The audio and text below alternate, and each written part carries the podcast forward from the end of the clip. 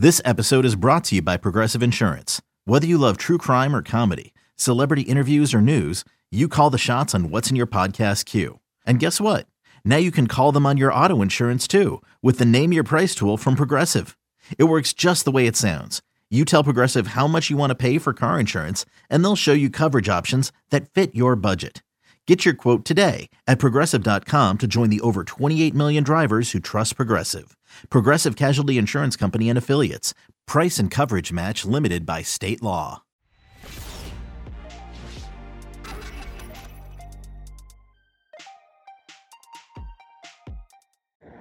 What's up, everybody? This is Trey Biddy with hogsports.com, leaving Donald W. Reynolds Razorback Stadium. Not like I normally do through the stands and everything, but after a loss nonetheless.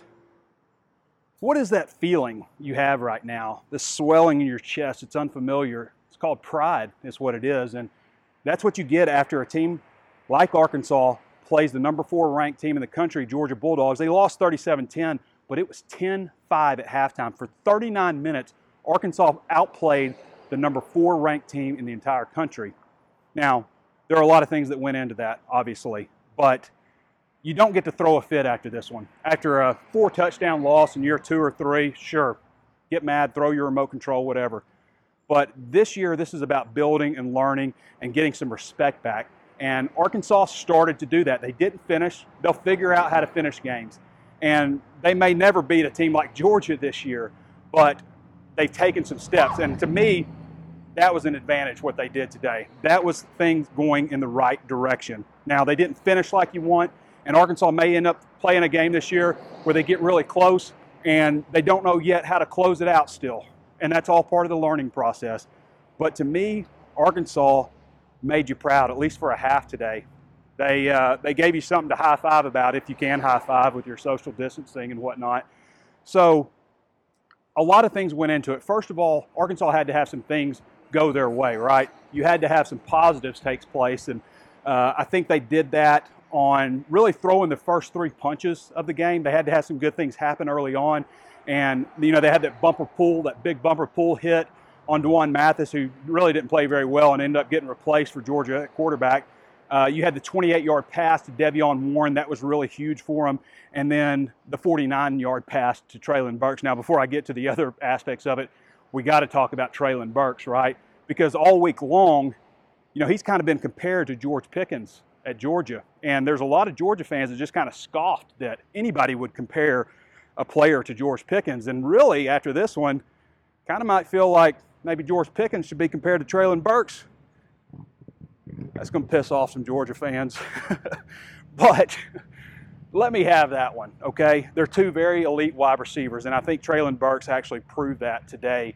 Um, and maybe you didn't know that Arkansas had a guy like that, but Burks played very well. I love that he had nine catches, uh, or nine touches, I should say, targeted 11 times, uh, seven catches uh, for 102 yards and a touchdown through a pass that was intercepted. And Arkansas didn't get any luck on the trick plays, but they're going to continue to run that, as Sam Pittman said. They'll continue to run trick plays and stuff. But to me, what Burks did just just kind of proves what we all thought that he's a guy that can really be a difference maker for him. And you want to see him continue to get the ball more. Didn't have any wildcat stuff for him, but I think we'll probably see some more of that stuff eventually. But back to the, the things that had to happen for Arkansas. Penalties was another thing. They had to get lucky in penalties, and they did in a lot of in a lot of ways. I mean, Georgia had eight penalties in the first in the first quarter, which lasted 54 minutes, a long first quarter. 11 for the first half. Okay, Arkansas I think still had like seven. So, you know, Arkansas wasn't like clean penalty wise, but it seemed like Georgia's hurt them more. So that was one area that you had to get lucky at, and Arkansas did. The other area really that they had to win was special teams, and that's probably the most disappointing thing with the game today. And we can talk about the offense versus the defense, and we will. But to me, special teams is a lot about yourself, you know, staying disciplined, staying in your lanes. Um, you know, all those kinds of things. And Arkansas, that was the most disappointing thing because Arkansas really just got abused on special teams overall. I mean, you could see in the press box when, you know, some of the punts that would maybe outkick the coverage, you could just see the lanes opening up.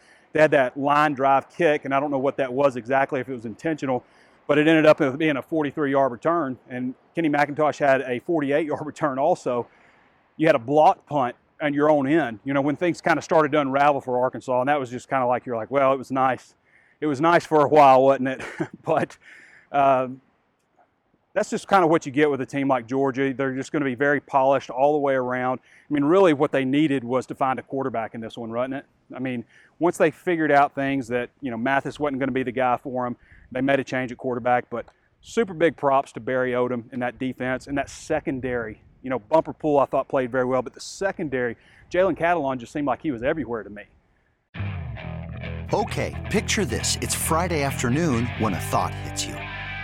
I can spend another weekend doing the same old whatever, or I can hop into my all-new Hyundai Santa Fe and hit the road.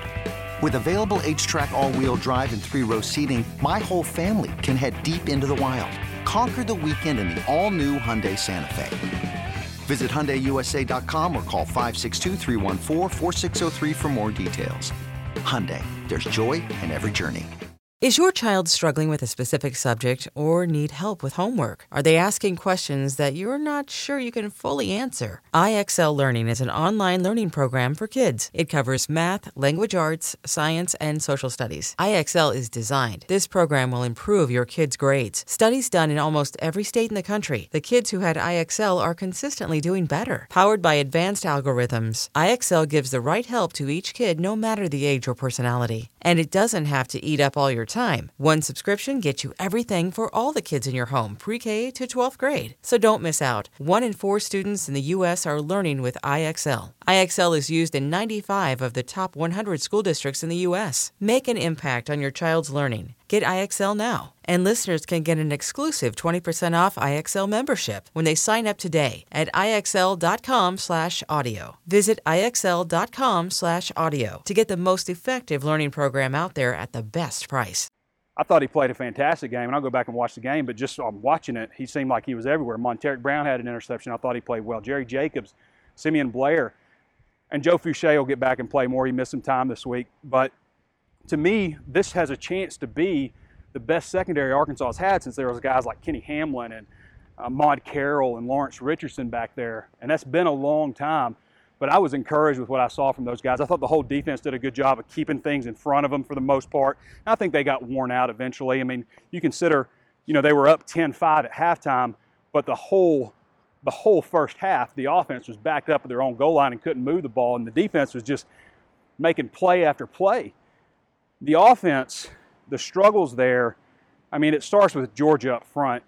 Arkansas is not going to face another defense that's any better than that. I mean, and last year they returned eight guys, 14 guys that played a lot from last year's defense, which may have been one of the elite defense in the history of college football. It literally might have been that good.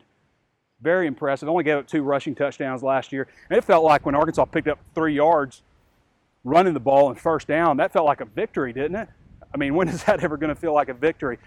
Just very stout. And you have to keep it in perspective again that, you know, this is a group, you know, the interior of Arkansas's offensive line, it's three, three second year players, two redshirt freshmen and a, and a sophomore in Ricky Stromberg at center. So that's a lot for them to compete with, but they're going to get better and they're going to get stronger. And eventually, like I said, you know, two, three years from now, they drop a game by four touchdowns. Maybe you can get upset, but to me, not quite yet. I don't think you can. Uh, Rakeem Boyd just could never, man, it's windy out here. Rakeem Boyd could just never get going in this one. And uh, that's a big reason. It's not necessarily because of, of his running ability, it's just because you can't get much blocking up front. And, um, you know, Franks made some plays here and there. He also put the ball in jeopardy a couple times and, and had a couple of interceptions. And that's, you know, obviously you'd love to have a couple of those balls back, but it's the same, at the same time, you try, against a team like Georgia, you got to try to make some plays. But when you press, you pay for it. You know, you can pay for it. You can. It's it's a risk. It's a roll of the dice. And Arkansas, when they're playing pretty close to the vest most of the time, and you know tried to limit mistakes, it worked out for them. But eventually, at some point, you knew that they were going to have to roll the dice and try to come up with a big play here and there. So, again, defensively, I thought Arkansas did about as good as you could hope for. I just think that uh, you know they, they ran out of gas there at the end, and a lot of that, you know, it's it's it's every unit together, and a lot of that is just you know, special teams didn't give them a whole lot of help, but the offense, you know, just didn't get out there. I mean, they didn't have a whole lot of third down conversions. They just just did not put together many drives, and it just wore on the defense eventually. Now, in this conference, after seeing this, another thing with the pride that you feel, you also feel a little bit of hope, don't you? You feel like things may be better, and you do feel that push of momentum with this team. Like they finally believe, and don't hit me, like they finally believe in their coach. And we felt that all throughout camp, right? Really, since Sam Pittman was hired, that, hey, these guys might get behind this coaching staff, which is a really good coaching staff, although, you know, at least on paper, this is a pretty solid coaching staff. You got to be pleased with what Barry Odom saw, and I think you'll see better with Scott Fountain and with Kendall Briles. But defense is in the right spot.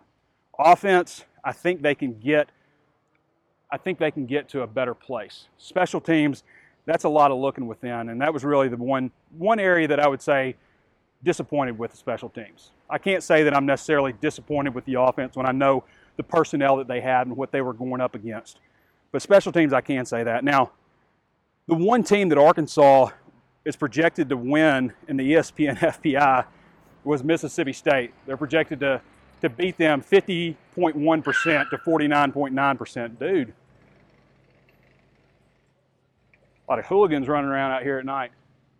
So, Mississippi State beat LSU tonight, the defending national champions, in Baton Rouge with Mike Leach, like 600 something passing yards. I, am going to go back and watch that game, obviously, but I haven't. I just kept up with the score. They're just no, there are no easy games in this league, people. I mean, there just there just aren't.